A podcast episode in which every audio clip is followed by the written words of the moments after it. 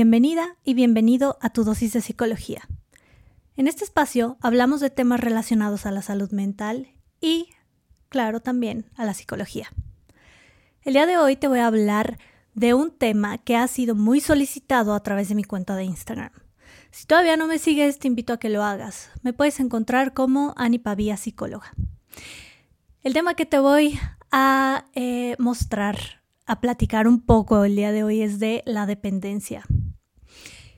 En el episodio anterior te platiqué un poquito de nuestras creencias. Las creencias que tenemos son muy importantes. A través de ellas vemos el mundo y algunas de estas que podemos encontrar relacionadas a la dependencia son: necesito que siempre haya alguien que me ayude.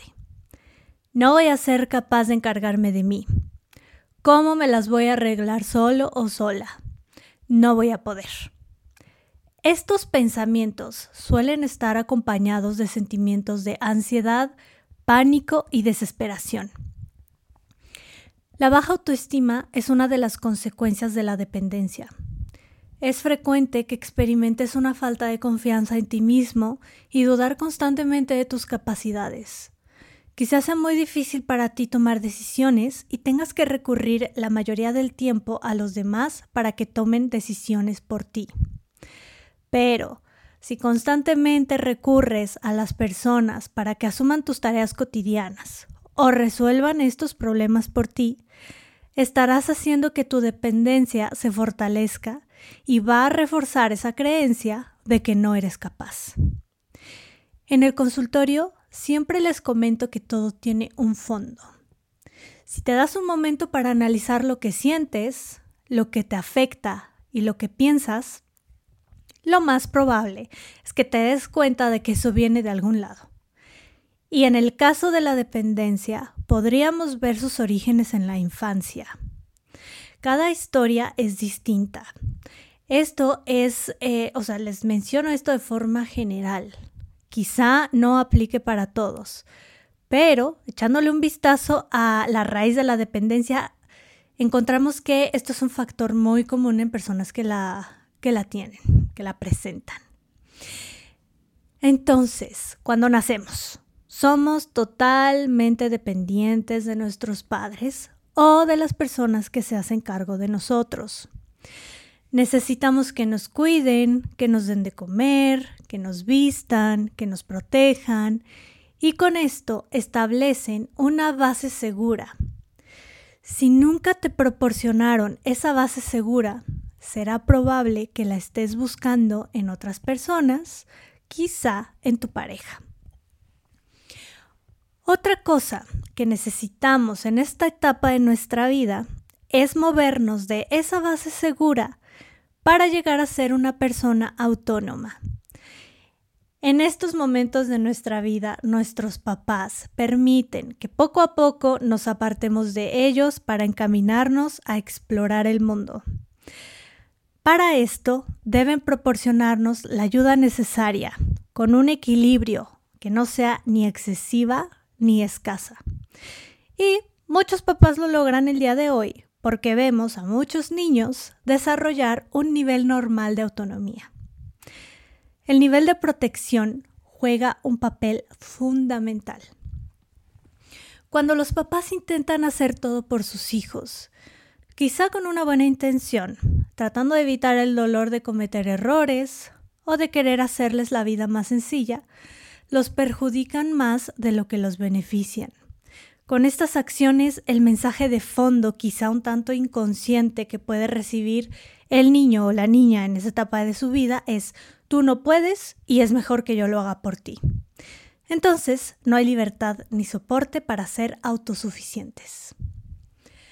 Ahora, en el extremo de la poca protección, también se puede generar algo que se llama contradependencia. Aquí hay una creencia de que no necesitamos ayuda de nadie, ni pedir apoyo de absolutamente nadie. Estas personas tienden a querer resolver todo por ellos mismos, generándoles mucha ansiedad. Ahora, es importante trabajar la dependencia porque hay un peligro que la acompaña. A menudo, las personas dependientes permiten que los ofendan, que los sometan y se privan emocionalmente para que la otra persona permanezca con ellos o con ellas. Algunas señales de dependencia en la pareja. Si tú te identificas con alguna de estas, quizá sea momento de trabajar en eso que te está afectando el día de hoy. Una de las señales es: confías más en los juicios de él o ella que en los tuyos, y tu pareja toma la mayoría de las decisiones. Él o ella paga casi todo y se encarga de tus cuestiones económicas. Quizá critica tus opiniones, tus gustos y tus habilidades en las tareas cotidianas. Él o ella asume casi todas tus responsabilidades y tú casi no tienes. Cuando estás haciendo algo nuevo, siempre le pides consejo, incluso cuando no es un experto o una experta en el tema. Te sientes como en un callejón sin salida cuando no está a tu lado, o el simple hecho de pensar que ya no estará más en tu vida. Otras de las señales que podemos encontrar en la dependencia son: quizá buscas constantemente a alguien que te aconseje y te guíe. Minimizas tus éxitos y magnificas tus errores.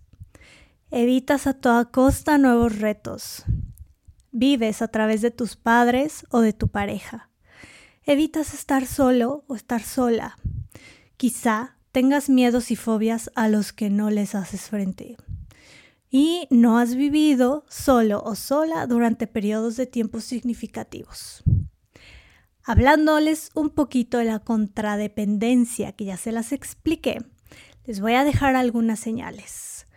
Una de ellas es: nunca te atreves a pedir consejo o guía de alguien y todo lo tienes que hacer por ti mismo o por ti misma. Tu pareja es muy dependiente de ti y terminas haciendo todo o tomando todas las decisiones. Aceptas los nuevos retos, pero sientes una presión constante mientras lo haces. Es importante hacer consciente estas pequeñas acciones o grandes acciones que tomamos todos los días para que podamos empezar a hacer un cambio. Ahora, ¿cómo puedes trabajar la dependencia? Siempre les hablo de la importancia del balance.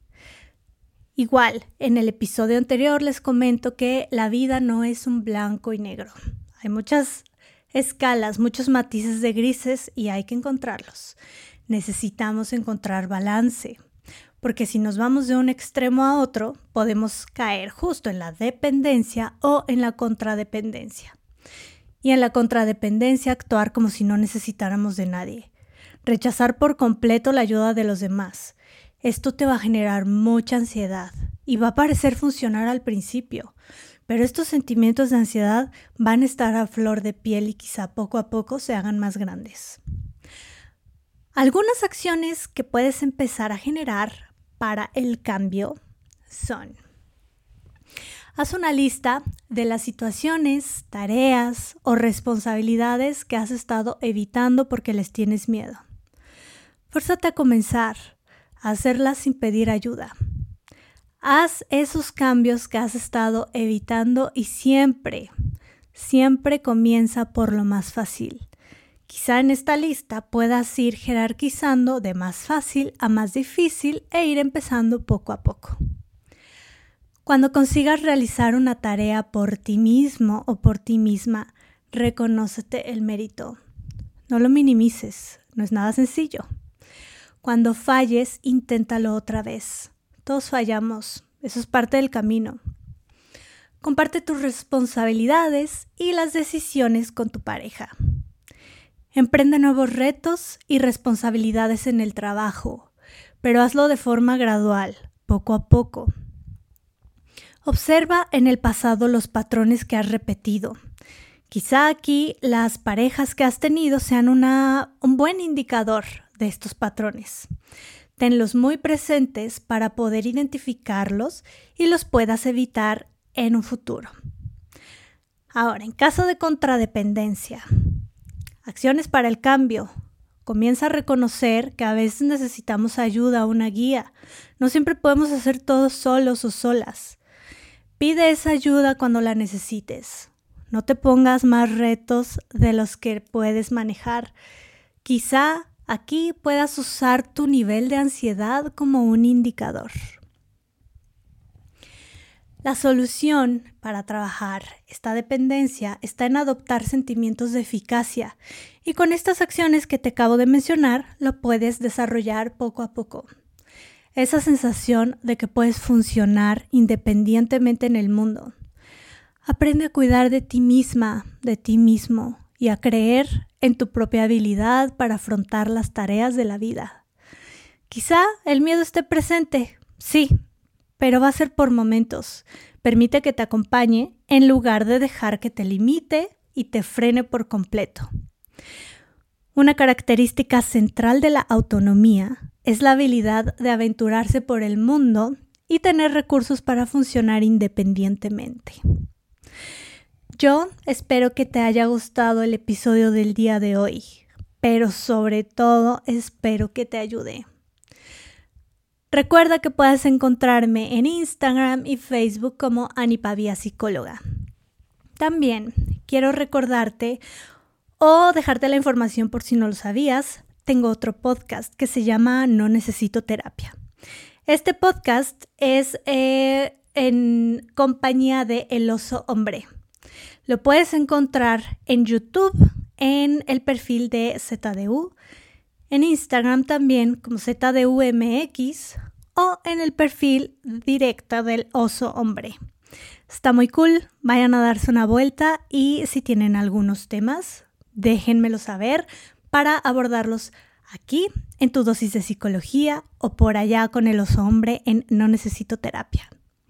Si crees que este podcast, esta información le puede ayudar a alguien de tu familia, a una amiga, a un amigo, hermano, quien sea, compártelo. Quizá le pueda ayudar. Fue un placer acompañarte el día de hoy y yo te espero en el siguiente episodio. Bye.